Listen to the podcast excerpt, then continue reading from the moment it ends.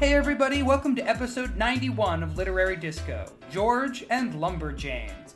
Following up on our last episode, today is more discussion that we recorded with New York Public Library expert book recommender Gwen, who did her job fantastically and recommended two middle grade books for us to read George by Alex Gino and the graphic novel Lumberjanes by Noelle Stevenson and Grace Ellis.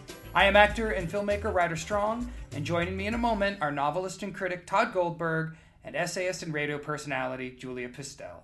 Here's Julia. We obviously, knowing we had Gwen here today, she recommended some books for us. Uh, and actually, this is why you contacted us in the first place: is you listened to our Animorphs episode, uh, you responded to our passionate feelings about it, and you said, "I think I could and should recommend some other books for you guys." Uh, All three of you have such great looks on your faces right now. Just the mention of the word animorphs, like sends you into this spiral God. of depression. I, I actually, I mean, I you know, Animorphs was a proud moment for me. It was the first time I was the most positive one on the show. And so I, I hold that episode up as, as, the, as the time that it's true. You were you championed Yeah. that. Yeah. Well, we also, I don't remember if we said this, but we are pretty sure that we got trolled by our friend Bree's class who all went in and voted for Animorphs. So we Well, blame it, her. it was either that or the uh, the the guidebook to Word Perfect. So, you know, between the two, I think reading the Animorphs is probably not so bad. so, Gwen, can you tell us about um, your process of why you picked these books for us? And yeah, and then we can pick one and start talking about it. Sure. Um, so, right. So it was sort of based on Animorphs. Um, it was also kind of based on the idea that talking about middle grade fiction could be fun. Because middle grade fiction, we probably will get into this later, but younger than YA, it can be a pretty diverse range of books. Um, but it's kind of a thing that most adult readers ignore and don't know anything about. I certainly didn't. Um, I was a young adult librarian in another public library in Maryland before I took this job um, part time, and I was and I just learned so much about this age of reader and the kinds of books that they're reading and how formative it is. And truthfully, some of it was also based on what I used to read as a kid that age, which was complete garbage, like complete garbage. Like, Even in our library non-judgmental world, whatever, like it was really terrible. Gwen's letting loose. like Sweet Valley High style, or like Oh yeah. Well, so before Sweet Valley High, there was Sweet Valley Twins, which that's the one that's kind of like more appropriate for this age Okay, range, yeah. which was even worse than Sweet Valley Wait. High. Yeah. It was the precursor to Sweet Valley High, or they they made it after. Well, after. I it? think Sweet Valley High came first. I'm Yeah. pretty oh, sure. Oh, did it? I didn't know that. But it, uh, I read so much Sweet Valley Twins. Um, I was such a dork that Yes. Sweet Valley High was like too bad for me. Like they were too slutty. God. there you go with your Well, slut shaming really again, Julia. that Jessica Wakefield. Uh, no, I mean, and I think this is something that we'll talk about, and I also mentioned on Animorphs is that uh, kids in the middle grade zone read. I, I think, I mean, this is just based on my own life and my friends, but like aspirationally age wise. So the characters are usually much young, older than the actual kids who are reading them. So uh, when I was like eight or so, I was reading Sweet Valley Twins, and they were 11 or 12. So I read a lot of those. So I'm very well versed in those. And those were more about like editing the school newspaper and less about driving around in a hot convertible. Are they cons- are they considered canon though? Oh, yeah. yeah, I would say so.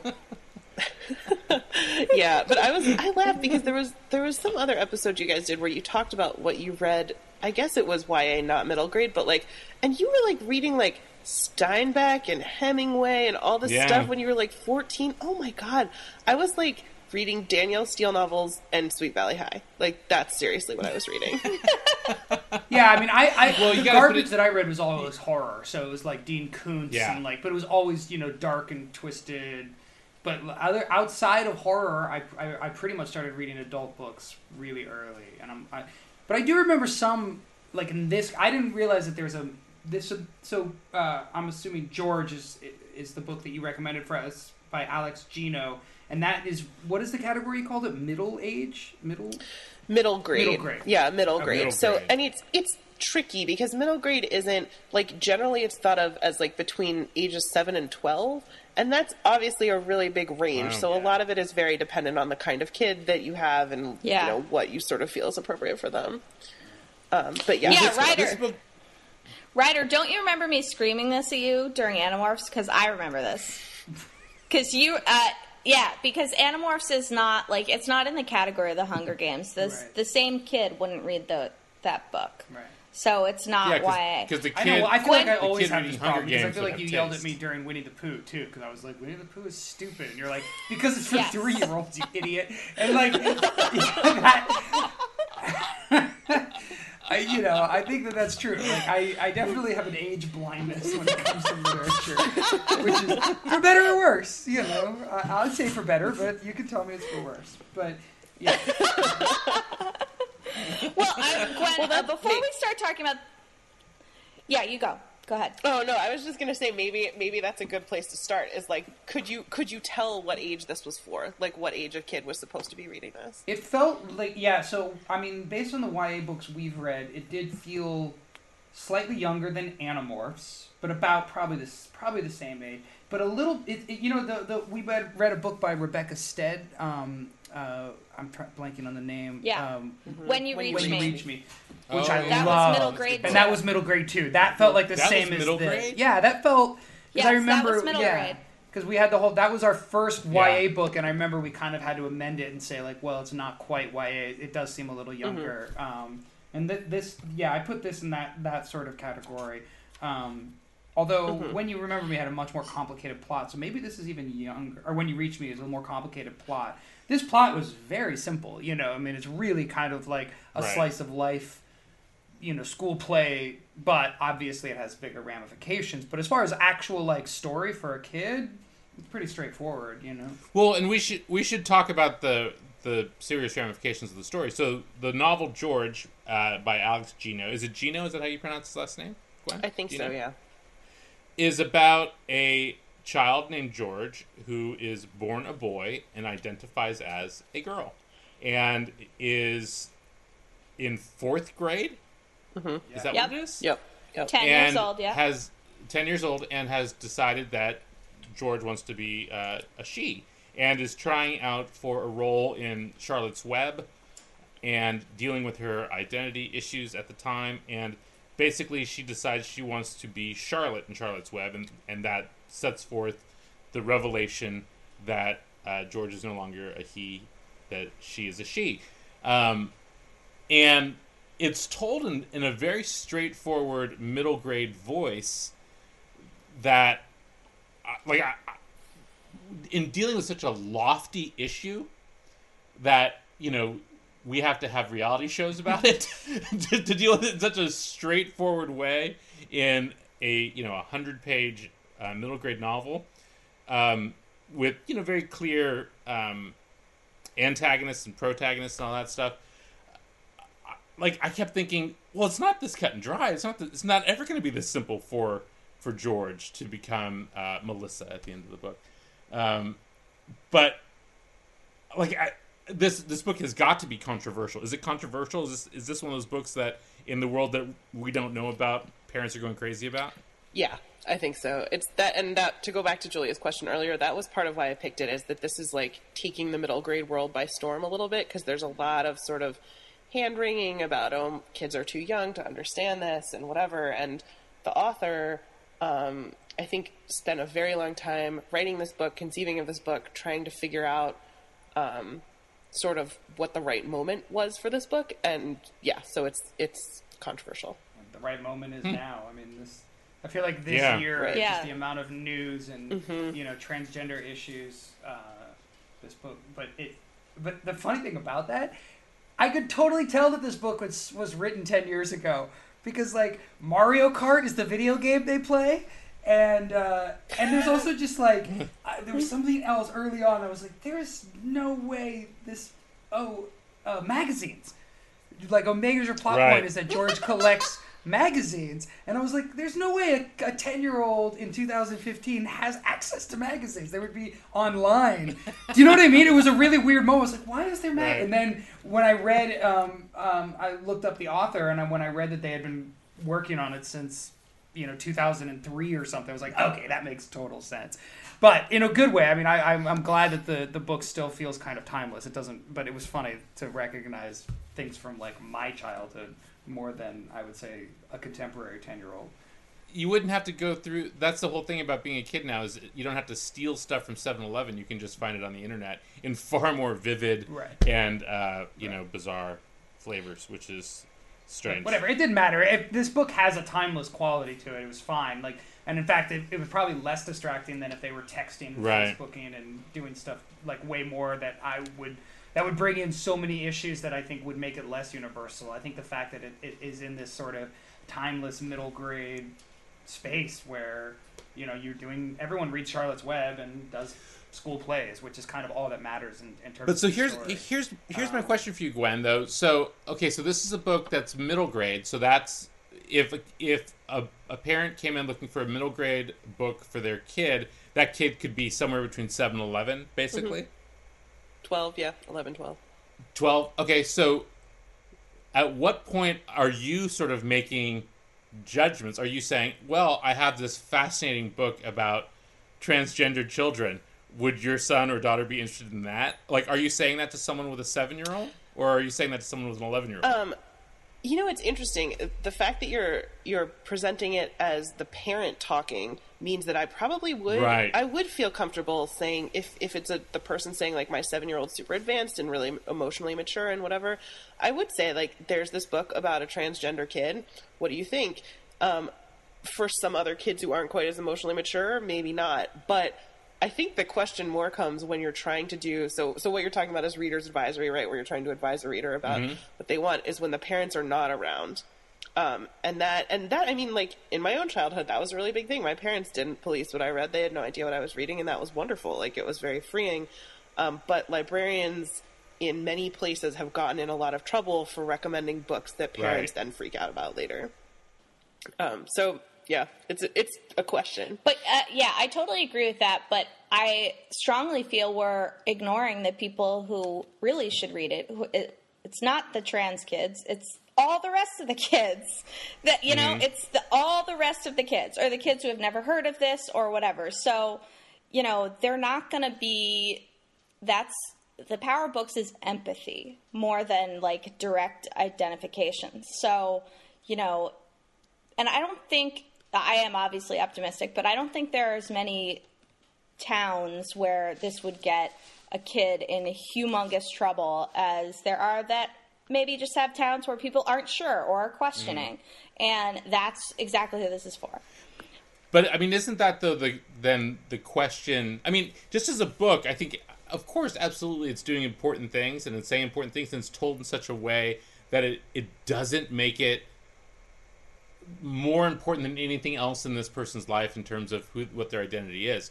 But the question becomes, okay, if a kid goes into a library and is eight years old and Gwen recommends a book to that child and takes it home to a conservative Christian home or you know some homophobic home or some transgender phobic home or whatever it is and the parents lose their mind you know what role does the public librarian play in that when it comes to other people's morals and ethics i mean i think it's such a bizarre realm because you're dealing. But dealing it's with, always with been an kids. issue, right? right But I mean, that's always been an issue because, like, there's always going to be parents who freak out about a librarian recommending, anything you know, Stephen King or Right. Harry Potter. Yeah, Harry exactly. Potter Remember, for there was like backlash against Harry Potter. Yeah. Right. So I feel like you kind of can't worry about it. I mean, you have to, obviously, to a certain extent, but.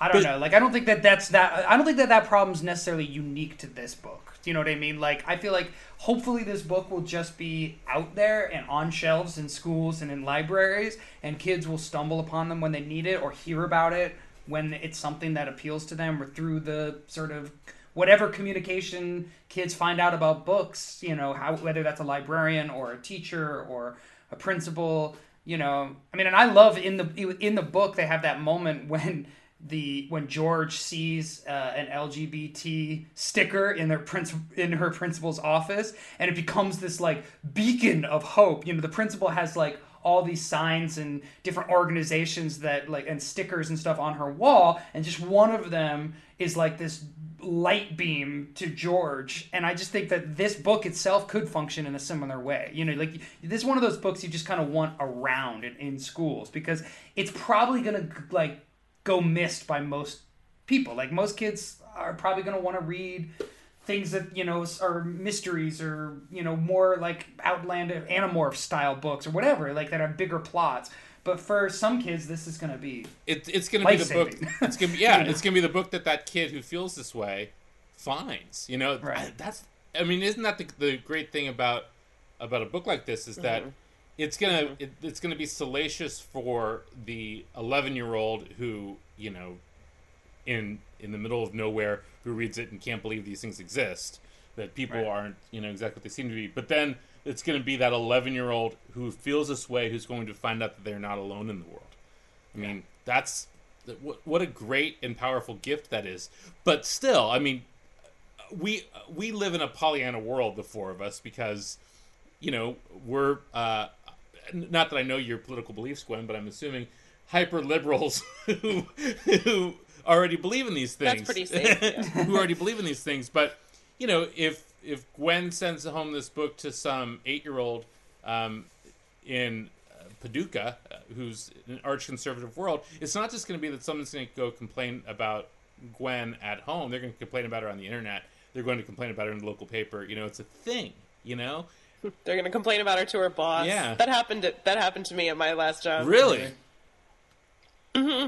Yeah, I uh, I sent home a kid with uh, I sent a kid home with oh darn the story's not as good because I don't remember what book it was, but it was something that had you know a little bit of a baseline of sex in it, and it wasn't like a sexy book. It was a YA book, um, but there was some risque stuff in it. Um, and the parent came back and did speak to my supervisor about the fact that I had recommended this book to her kid and whether it was appropriate and whatever.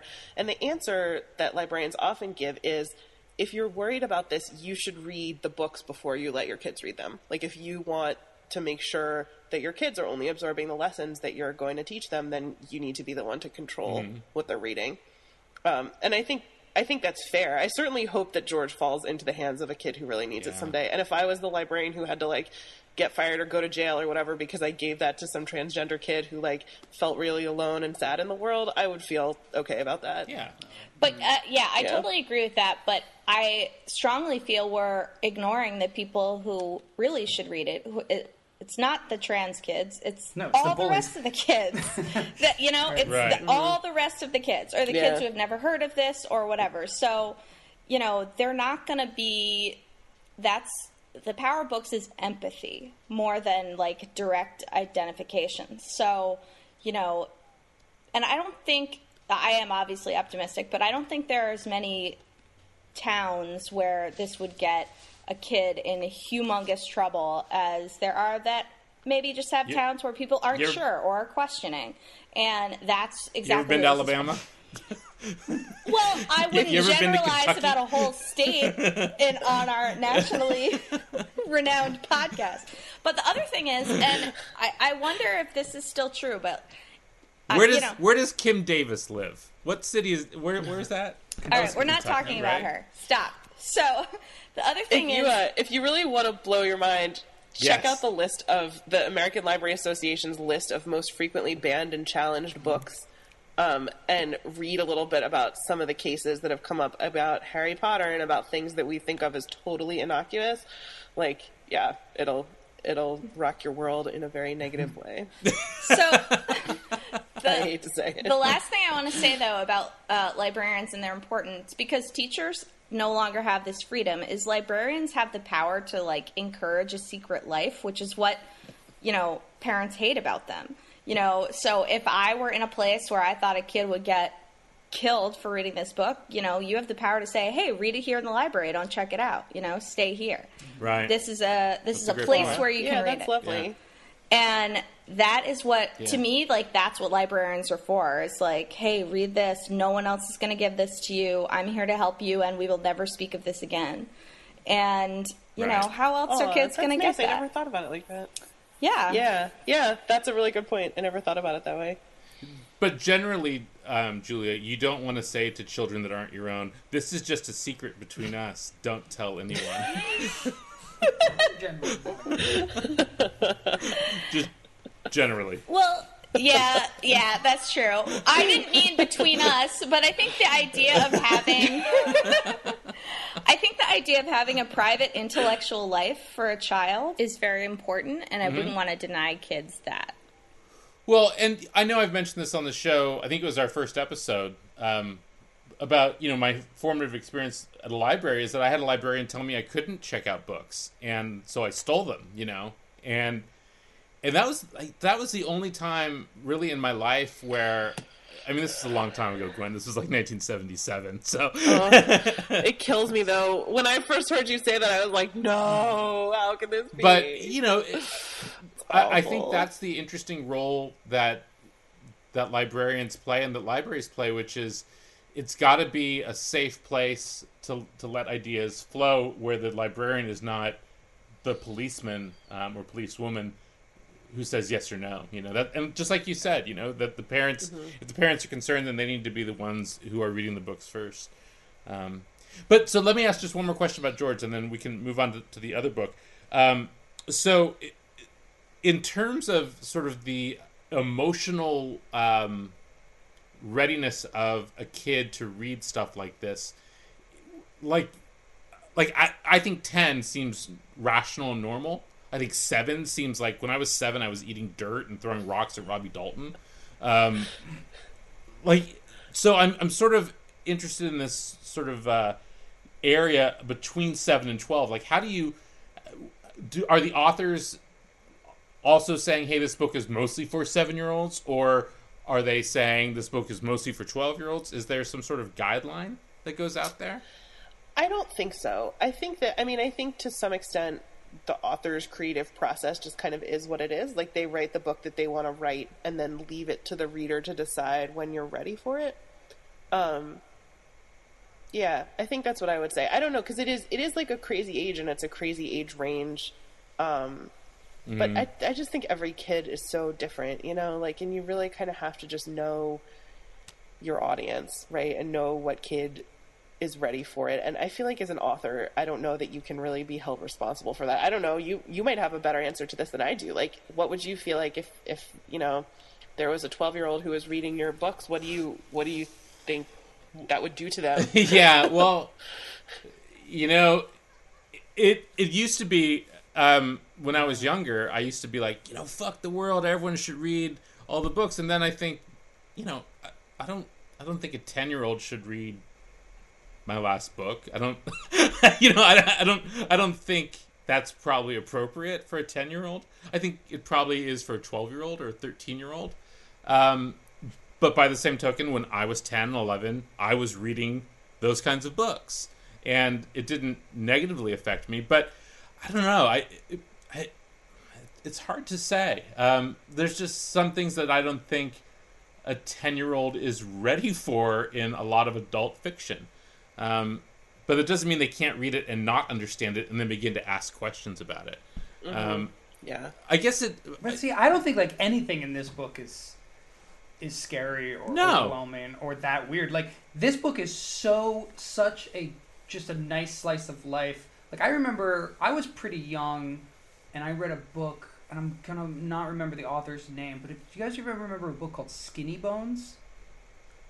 Anybody read this? Anybody hear No. about this? It was like it was like a YA What was it called? Skates? Skitty Bones.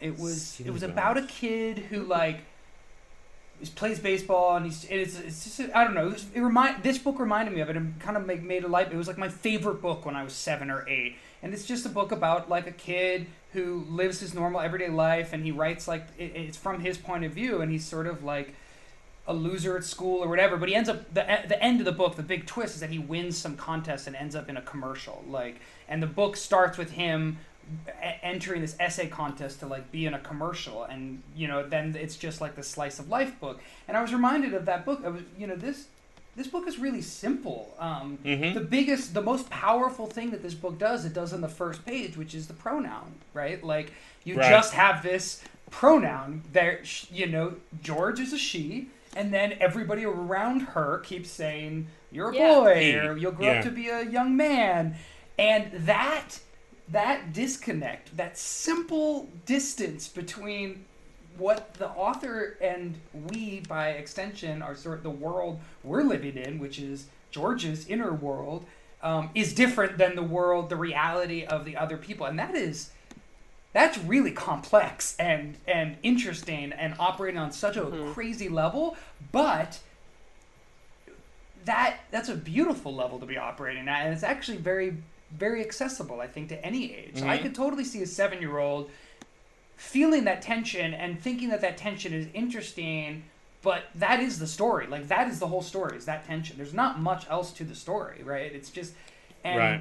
and that that that tension is incredibly interesting. Like you keep wanting like when is the when is the the outside world gonna recognize the she that i by the reader and george as my you know main character is feeling? Like the she is is there. And it's just so cool that like an author is able to just use a pronoun and completely rock you know and never explain it. never basically. no Like, never it just and never question it. You just you you are on board with that narrative you know or Mhm. that world that construction. And that is awesome and that's so effective and and and the empathy you know i mean like here i am a you know 35 year old man super liberal having read every you know feminist transgender queer theory thing i could get my hands on all my life and still when there were like passages about like the emotional experience of hearing her name Melissa, like and mm-hmm. what she calls herself being spoken aloud and describing it as like these warm tinglings to her feeling. I was like, I've never thought about it like that. Yeah. Like that must Yeah. be such a profound experience. You know, here I was like drawn into an empathetic personal experience that I had thought about theoretically, but I had never really tried to ex- you know i would never have experienced that sort of warm Right. weird mm-hmm. sensation that that she's able to you know capture as a narrator or, or as an author i don't know it's just i thought it was so effective for that you know for the empathy factor Totally. I Yeah. thought about that so much at the end where she, I hope this isn't too much of a spoiler, but she puts on a skirt. Mm-hmm. And, like, as a woman who was born into a woman's body, I never really thought about the experience of putting on a skirt. And it's like, how could these clothes possibly be so important to a kid? And then you're like, oh, Right. I never thought about what it really represented before. You're right, because, like, I've read all of this adult theory and whatever Right. about everything. It doesn't matter, mm-hmm. you know, but, like, it was very it, it was a very different experience for me as an adult to read this book and kind of experience the emotions that a kid would have mm-hmm. experienced i thought it was really crazy and without the sort of psychobabble that we put on it as adults. Like to see it sort of in its purest form as a Mm-hmm. child experiencing mm-hmm. that sense of freedom. That that is a really liberating thing to see on the page because you know the YA book that would be the sequel to this, you know, Melissa, which is what George becomes, is cutting herself and she's fighting with her parents and you know there's all sorts Dying of of other shit that goes on with it. Yeah, but- Right. She's dying of cancer. Yeah. She goes to Amsterdam. Then inexplicably, the author comes to America. Shows up the. Uh, But the thing that is, part. too, like, So what I really like about this book is how dated I know it's going to feel in 10 years. Mm-hmm. Like, this reminds me of books that when I was, so when I was reading this level of book, the books that were in the library were like books that were like 10 years old about like black people moving into the neighborhood. And I remember like Right. reading them, but they'd be like, it's okay, you know, like we're integrating. right. And Oh, I, God. uh, but Oh, I remember God. reading them and being like, "What? This is stupid," you know. And I think That's this book is going awesome. to feel like that. Yeah. yeah. I think this book is going to feel Well, like that's that actually a good because- transition to Yeah. Lumberjanes Yes, because I I felt Yeah. very si- because Lumberjane because the, my you know the only thing about George obviously it's for a younger audience but it is an issue book right like it is Yeah. a dr- issue driven book it was clearly written with an agenda and it's well it's well done for that but you do you feel the agenda as an as an adult reader whereas Lumberjanes which is the graphic novel that that Gwen recommended as a as a companion is um is so much more interesting in its sort of approach to gender dynamics because it's about a group of girls and they all like in some way or another confront i guess in a roundabout way issues of you know femininity or or they're, they they they all kind of can pose a challenge to a a, a, a female archetype um, Right. and yet it's not an issue. It's just they're just characters. They're just a bunch of girl campers going on crazy adventures. Um, but there is something to the fact that it's a world entirely populated by girls. And and they are all super interesting and outgoing and like it's not an issue book at all you know? But but you can't help but be like well these are these are not the type of girls i see in most girl centric books and it, and it's it, it's impossible not to notice also when the mansplaining comes in. And, and you're like yeah. oh right this is the history of the human condition that's happening right here in this graphic novel. I yeah, Gwen, I want to hear why you recommended it, but first I want to come out of the gate and say I love this beyond belief. Like I, this is one of the first books I've ever read that I was like, if I had a daughter and she was reading this, I would be so happy because of exactly what you're describing, Rider. Because it's representing when when I opened the first page and it was just like girls fighting three-eyed foxes. I was like, good, good, we're done, we're good. This is great. And see i was so disoriented it took me a while i was like what what reality is this are the foxes real Yeah. are they what are they doing Yeah. they're fighting they can fight and i was like i was so lost but after like the first issue ended i was like oh i'm totally on board i'm gonna love every single Yeah. one and now i have to buy the next book i'm so into it So, yeah, Gwen. Uh, obviously, we're gonna we're gonna talk about this more. But why did you pick this? Um, so, so yeah, no, sorry, sorry, it like froze up for a second. All I heard was why did, and then I didn't hear anything. And I was like, hmm, I think I know how that question ends. Um, and so, so I felt like it would. So I had heard a lot about Lumberjanes. This was a little bit selfish on my part because I wanted to read it. I hadn't read it yet, um, but I Ah, had okay. read George. And yeah, and so I felt good. like it was a good companion. I knew that it was this like feminist graphic novel that was making a huge splash, and I was like, oh, it's middle grade. It's about gender issues. It or not about gender issues, as it were, because it turns out really not to be about them at all. Um, but it was it was it just sort of seemed like it went well to me. Um, and I also knew that you wanted to do another graphic novel, so I felt like maybe that was good. Yeah. It- But yeah, I had the same reaction. In the beginning, I was like, are the foxes real? Are they a symbol of something? Like, are they like looking at the patriarchy and it's in the form of foxes? Like, what is this? i'm always get- I looking for the just like- patriarchy constantly So, I I had the opposite. I was just like, oh, great, this is just an adventure. It's starting in the middle of an adventure, which mm-hmm. girls' books or books about girls almost never do. It's all almost always like the transformational, like she was shy, whatever, or even she was outgoing but she was ordinary. I mean, I guess that's a really classic story structure anyway. But it was this book has no apologies about being an adventure story, so. I just believed there were three-eyed foxes, and that I'd figure it out later. Which I, I think that's right. but- Yeah, no, I think that that makes sense. Well, there's there's And- like 18 more comics to come or something. No, that's It's crazy. like- Excellent. Yeah, you'll you'll be happy for a long time. So I I read it on um, on my iPad. So I'm I'm sort of curious Hmm. about something. So on the iPad, it's the pages of the Lumberjane field manual, and then Yep. Yeah. it's just the next page. You're in the story, so it's the same Yeah. in the hard version. Yep. Okay. Because I was like, oh wait, where? So it the, the it says chapter one, and it's the Up All Night badge, and Yeah. you're reading these paragraphs, and then it stops on the word start, and you're gonna. I turn the page. I'm like, oh fuck, this something's wrong with my ebook. Yeah.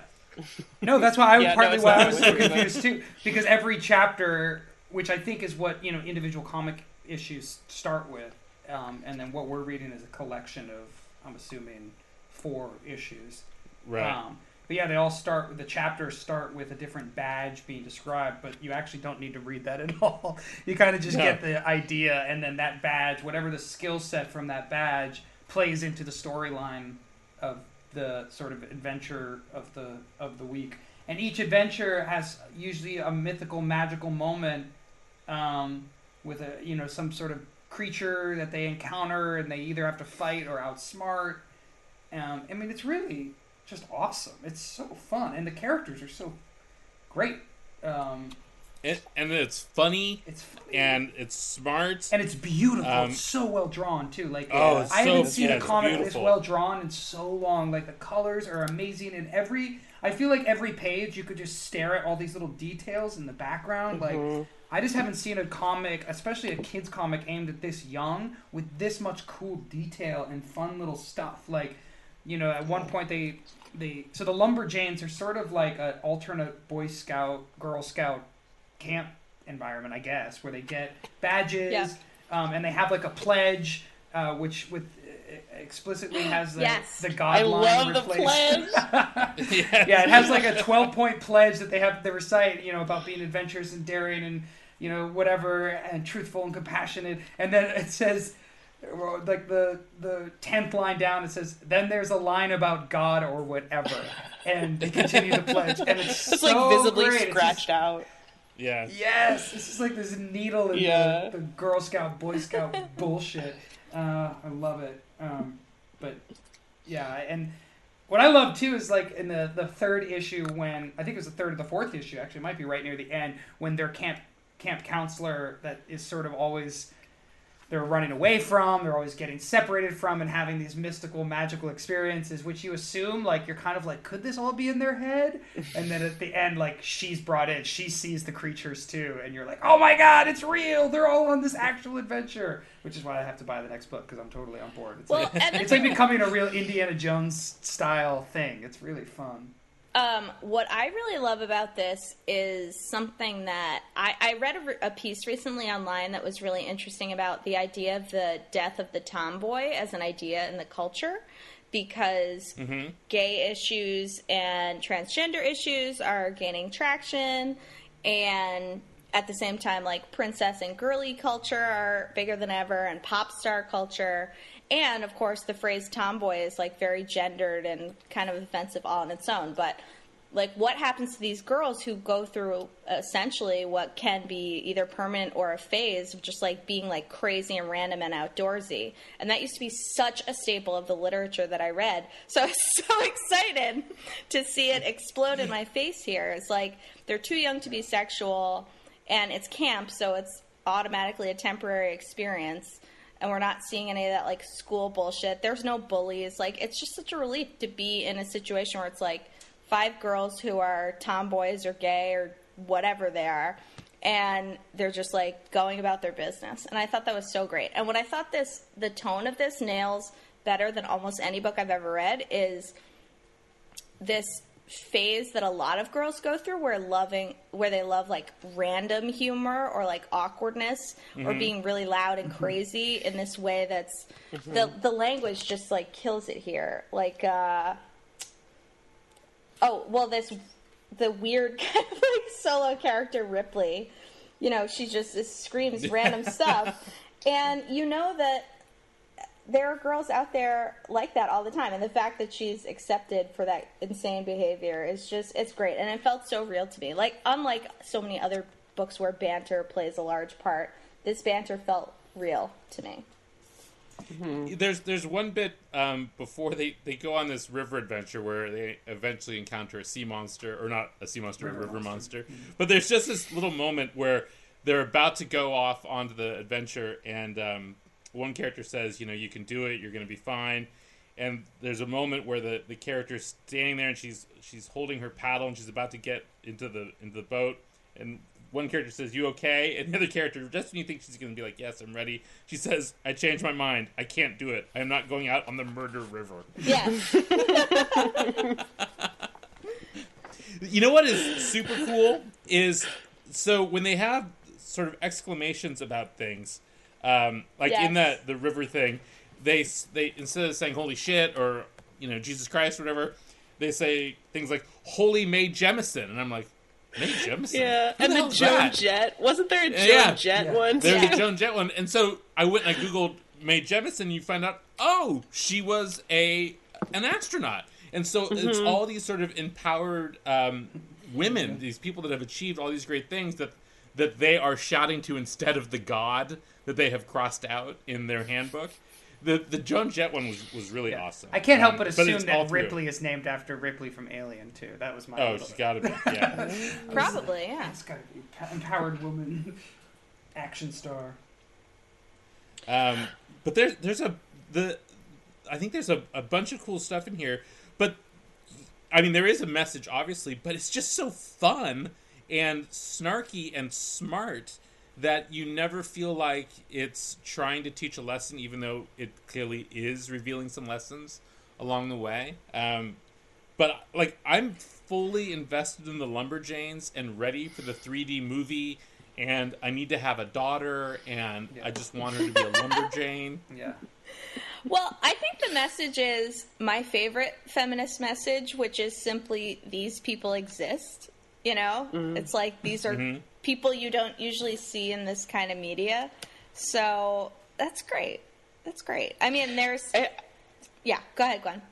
Oh, I was just going to say one of the things I think is so cool about this is that the characterization is so good. Like, mm-hmm. Yes. I that like they're just leaping off the page when they've said like three words. Like, how is it that I can so easily differentiate between all five of them when they've said hardly anything? And I just I think about so much in fiction out there where you have to really like struggle to remember what the characters' names are and what they all sound like, or if they're all sort of written in a very similar way so that you can't tell who's talking. Like you can totally tell who's talking here, mm-hmm. and I just think that's so. I think it's so beautifully done. Right.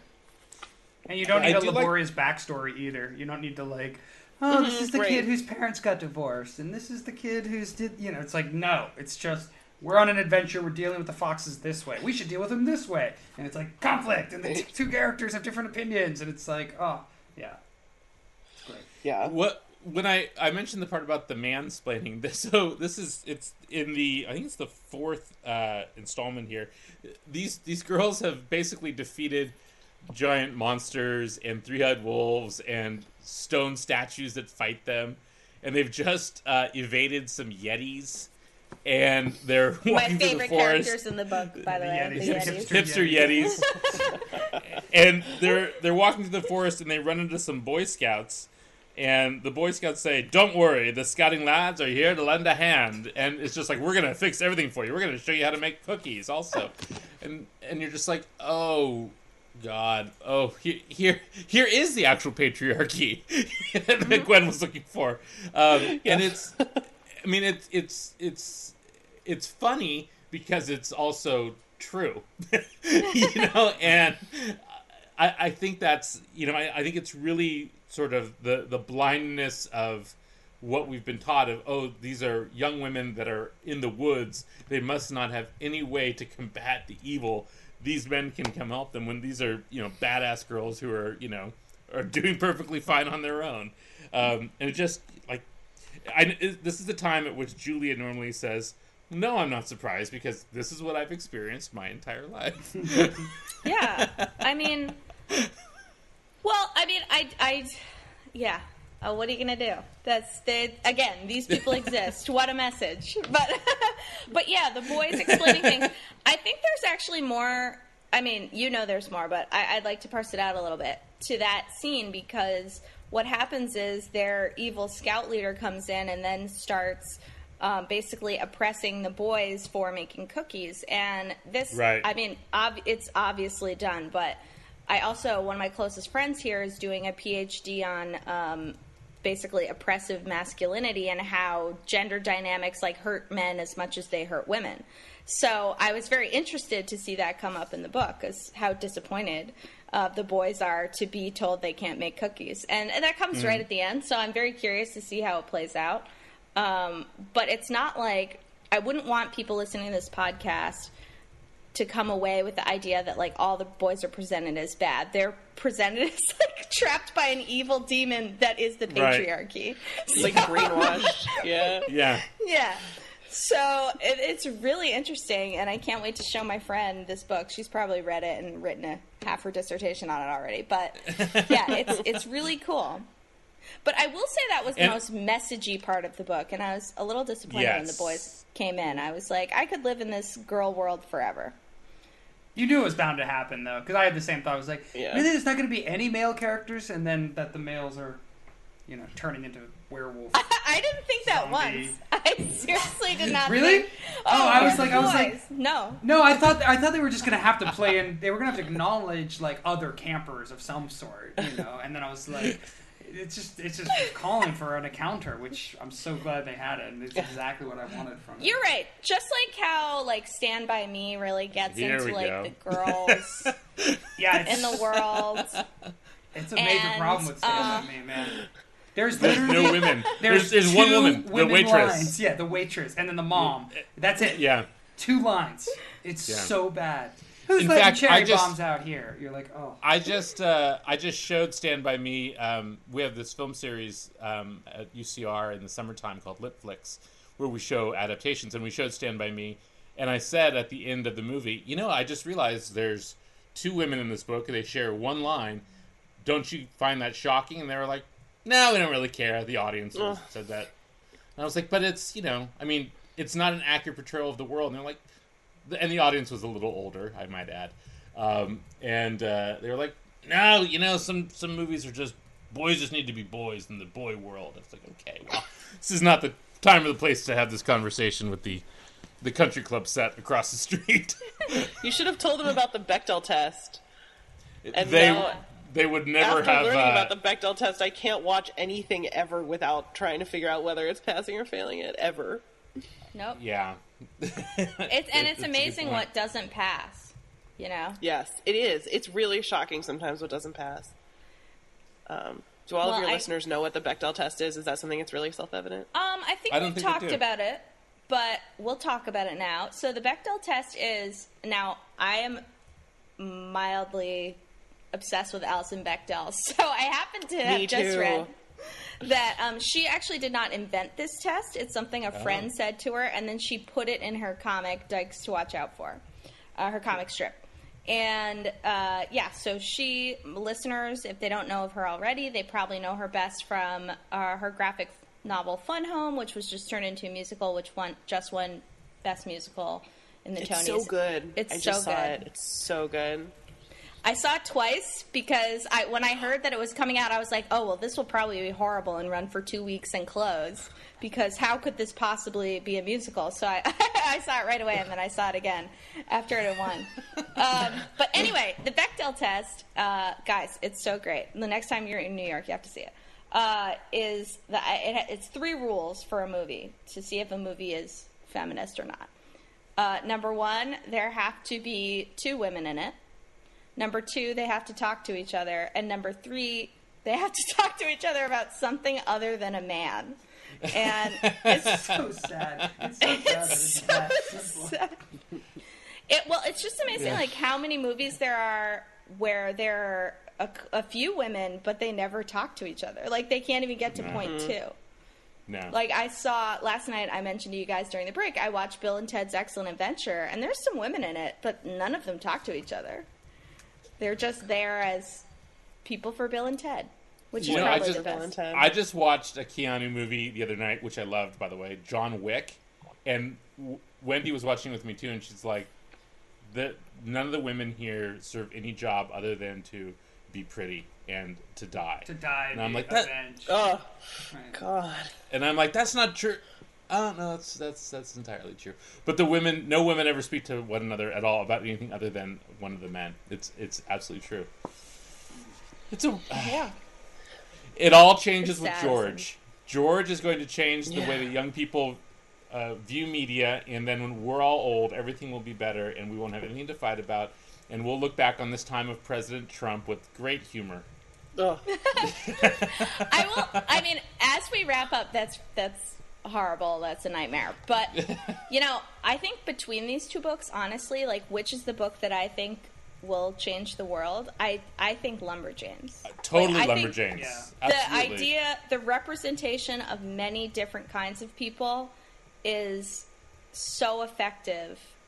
And, and using humor, like humor is always going to win with kids, and humor is so much harder to do than an issues book. And that's why I think that, I mean, I think George is really, really great for the time we're living in, but it'll be dated. But I think Lumberjanes will be a classic for 500 years. Yeah, Aw. yeah. One of the it- characters in Lumberjanes, I actually didn't realize this, but I looked it up on Wikipedia before we were talking, and one of the characters in Lumberjanes is trans, which I think is really interesting and not something that is particularly brought out, at least in any way that I saw from reading it.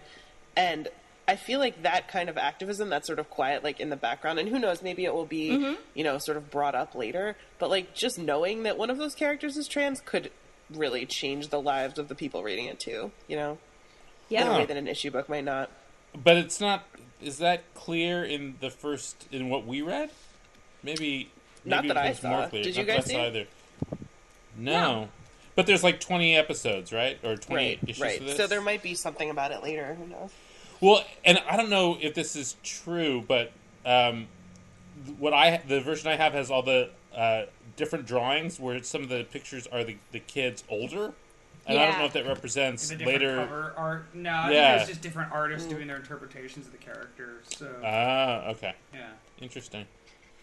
Yeah, that was that was also really cool seeing different Yeah. artists' interpretations of it. I would, really if neat. I was reading this when I was eight, I would have plastered those all over my wall. I would have razored them Oh, out yeah. of the book and put them up everywhere. yeah, I also do have it. I have it on good authority. My my colleague has an eight year old who, an eight year old girl who loved this book, like totally loves it, and I it's it's interesting. I kind of really wondered what a kid would think about George and what like a, a younger kid and Yeah. that thing that we were talking about with the pronouns, like how quickly they would notice that on the very first page George is a she. Like, is that something that your average kid reader would notice, or is it something that would just sort of escape them until later in the book where they were like, oh, that's been happening the whole time? right. Oh, just so you guys know, because I had to find out, uh, 20th Century Fox is developing a Lumberjanes movie. Yeah, that makes sense. Cool. Yeah, because there's no way it can't be a movie when when you look at it. Yeah. Um, but who knows if it will ever see the screen? But I hope it does. But of course, if it does, it'll be completely neutered and um, and it will not be great. Well, but we you can never know. get the- You yeah, never that's know. true.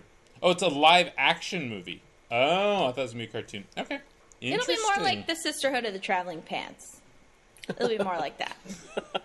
You know what movie I love? Speaking of that period, I love Hope Floats. Do you guys? Did you guys, did you guys see Hope Floats? No.